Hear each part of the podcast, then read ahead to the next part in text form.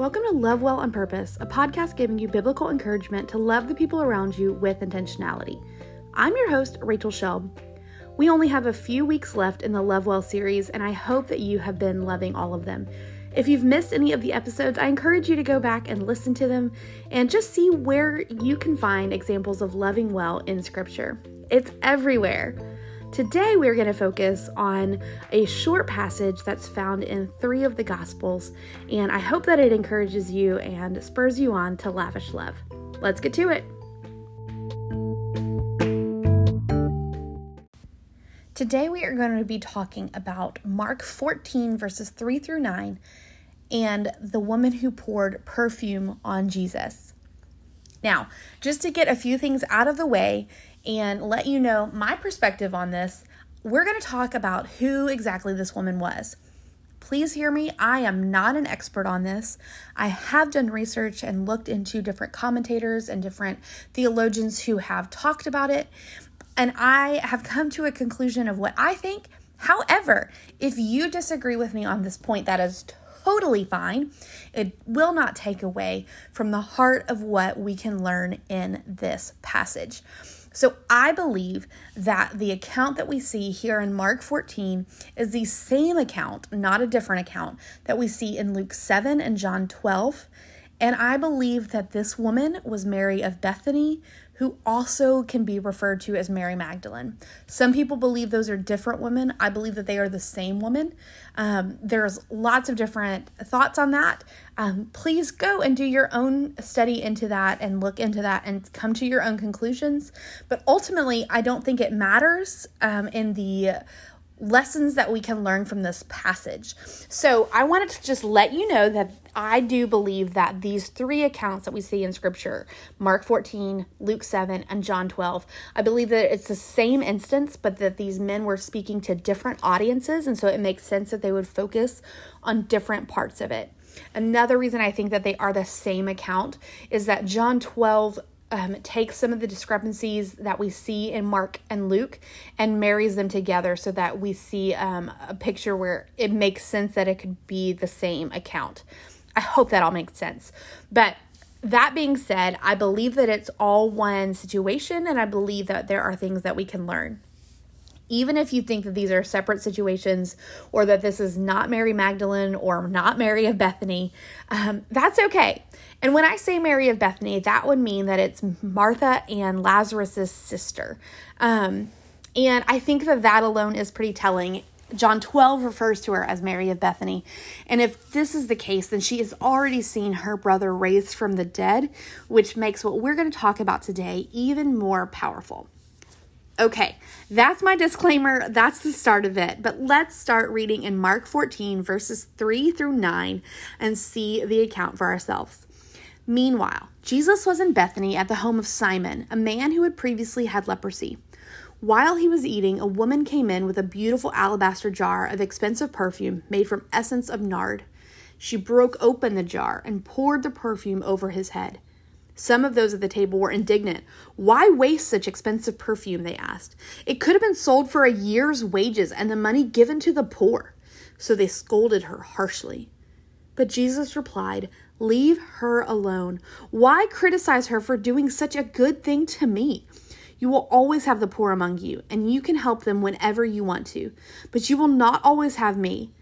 Verse 8 She has done what she could and has anointed my body for burial ahead of time. I tell you the truth, wherever the good news is preached throughout the world, this woman's deed will be remembered and discussed. Okay, so let's see first the perfume itself is significant.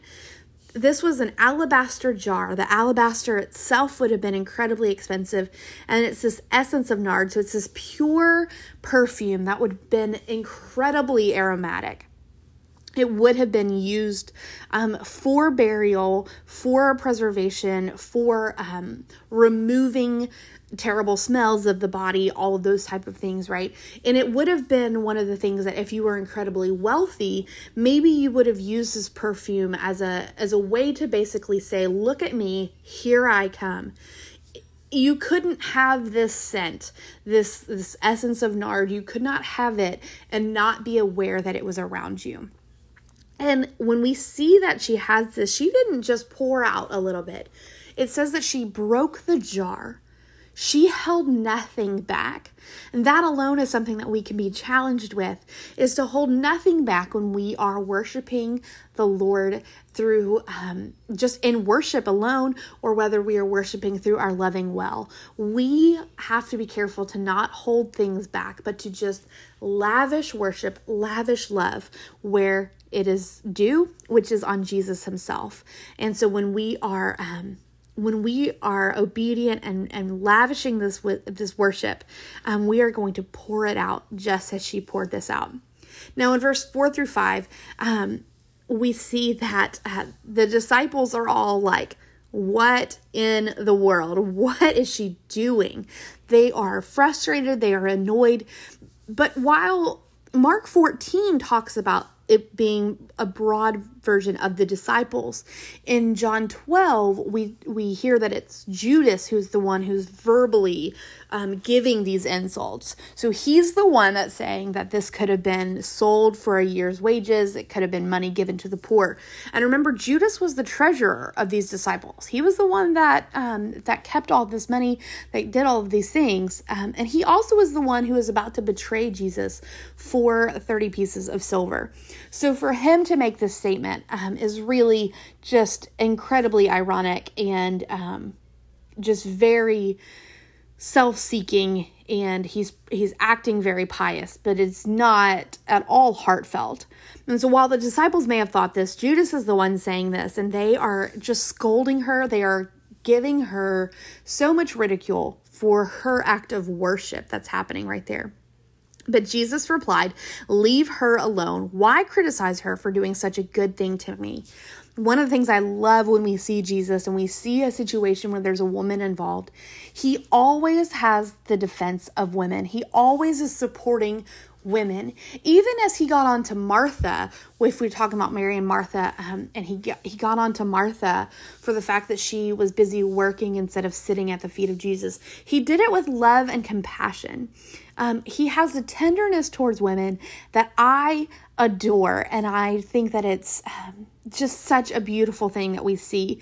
Um, and I, I think that it is something that men need to emulate when they are looking at how to behave like Jesus, this is a great example is to come to the defense of women. And so Jesus does this and he goes, Hey, leave her alone. Why are you criticizing her? Then he says, You will always have the poor among you, and you can help them whenever you want to, but you will not always have me. She has done what she could and has anointed my body for burial ahead of time. Okay, well, that seems crazy. No one like prepares a body before the body is dead. No one does that ahead of time. But Jesus knows what's happening. And I wonder if Mary had a clue of what was going to happen too. She had seen her brother raised from the dead. I wonder if she had a clue as she was listening to Jesus talk, as she had listened to him teach and, and countless times make these um, allusions to the fact that he was going to be crucified, that he was going to go back to heaven. Um, I wonder if she had a clue, had some sort of Holy Spirit inkling in her that said, you know, he's not going to stick around for the burial. I just wonder. I don't know. That's pure speculation. Um, but regardless, Jesus is saying, hey, she's done what she could. She's anointed my body for burial ahead of time.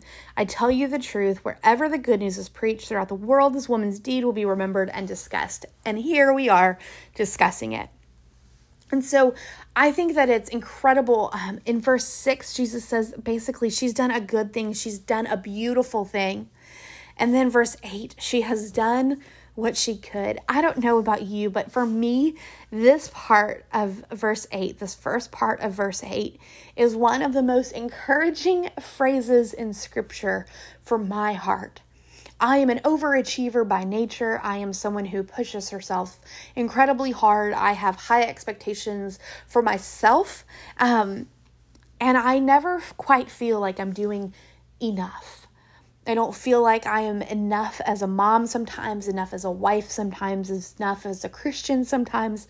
Um, and so to see this passage, to see this phrase where Jesus is saying she has done what she could. Friend, hear me. If you are giving what you can and doing what you can do, that is enough for Jesus. He does not expect more than what we are capable of doing. He only asks that we be open to obedience and open to worship. And that's exactly what we see here is she is being obedient and she is worshiping in lavish ways. And so she is lavishing this love on Jesus. I can only imagine these men are around eating. Women would not have been included in this time. Customarily, just the customs of that day, um, women would have come in and served the men, but they wouldn't have been reclining at the table um, eating alongside um, of these men as they're in there and so for her to kind of bust in and and be um, in here breaking open this jar pouring it over his head. If you're familiar at all with the the eating customs of that time they literally reclined um, kind of on top of each other in a sense around the table. The table would have been um, a u type of shape and they would have um, reclined so that one man's head would have been near the lap of the of the person next to him on his left and it would have continued kind of going around that way. Um and so they would have been so near each other that whenever this happened i'm sure whoever was next to jesus would have gotten some of that perfume on them. Not a single person in that room would have escaped without smelling like that essence um, when they left. That the room would have been covered in that scent. No more would they have smelled any of the food or any of the um, delicious flavors of, of that of that room, of the food, of any of those things. Instead, all you would have smelled would have been this essence of nard. Um, it overpowered everything. It was like a natural Febreze that just kind of wiped out every other scent. And so these these men would have been impacted by this. It was a very startling thing. Um, again, we're we're going off the fact that the account in Luke seven is the same as in um, Mark here, and so and then as well as in John. And so what we see is we see um, pouring it on his head, pouring it on his feet, weeping. Uh, wiping the tears, wiping the perfume with her hair. Um, a very bizarre situation. Um, there's there's no getting around that. This was a we see this as a beautiful picture um, of worship, but for those around, it would have been incredibly bizarre. It's not like this was some sort of a custom. This was crazy. Um, there was an intimacy that was here. There was a um, just a next level of what she was doing with her worship. And so it would have just been jarring to everyone the scent, the situation. And um, sometimes we react in the same way. When we see something that is jarring to our senses, we see something that seems way too outlandish, way too extravagant, um, we have the tendency to kind of want to to settle people down, to put them in their place, to scold them, to say, you know, calm down, just simmer down. Um, what are you doing? Let's think this through. This is not the time, not the place, right? We have we have all these things that we have a tendency to do and say, or at least to think in our head. But we see Jesus's response is to leave her alone. Don't criticize her for what she's doing she's doing what she can. And so I think that the um the lesson that we can walk away from this with is that loving well is an act of obedience. It doesn't have to make sense to anyone but Jesus and the one you're lavishing love onto. You know, in this situation, it made no sense to the people around her, but she was compelled to do this act. She was compelled to lavish this love, to hold nothing back, to worship freely and abundantly, lavishly, without any concern of the people around her. And we can do the same thing. We should be people that love well as an act of obedience, not concerned for what other people might think, not concerned about whether it's normal or whether it's weird or any of those things, but instead compelled to an act of obedience by loving well and knowing that if Jesus has called us to do that action, to take that th- uh, that action step, then that is what we have to do. And loving well in that way is always going to be deemed wonderful and acceptable to the Lord. And so I hope that encourages you. I hope that encourages you to not second guess when there's a situation and you maybe um, get that feeling like, oh, I should do this, I should help that person. And then you have those thoughts of, oh, but that might be weird, or oh, they don't know me that well, or whatever it is that might tend to hold you back. I hope that this account encourages you to worship the Lord through loving well in lavish ways.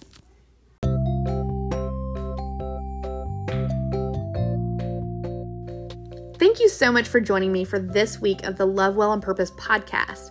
If you have been finding this series encouraging, can I ask you to please share it with your friends? Share it on social media, share it just through a text message or a link, and let them know about this series. It would mean the world to me to have other people join us. You can also follow me on Instagram at Rachel Shelb. And as always, you can find show notes and more information about me at rachelshelb.com. Thanks so much for listening. Let's go love well on purpose.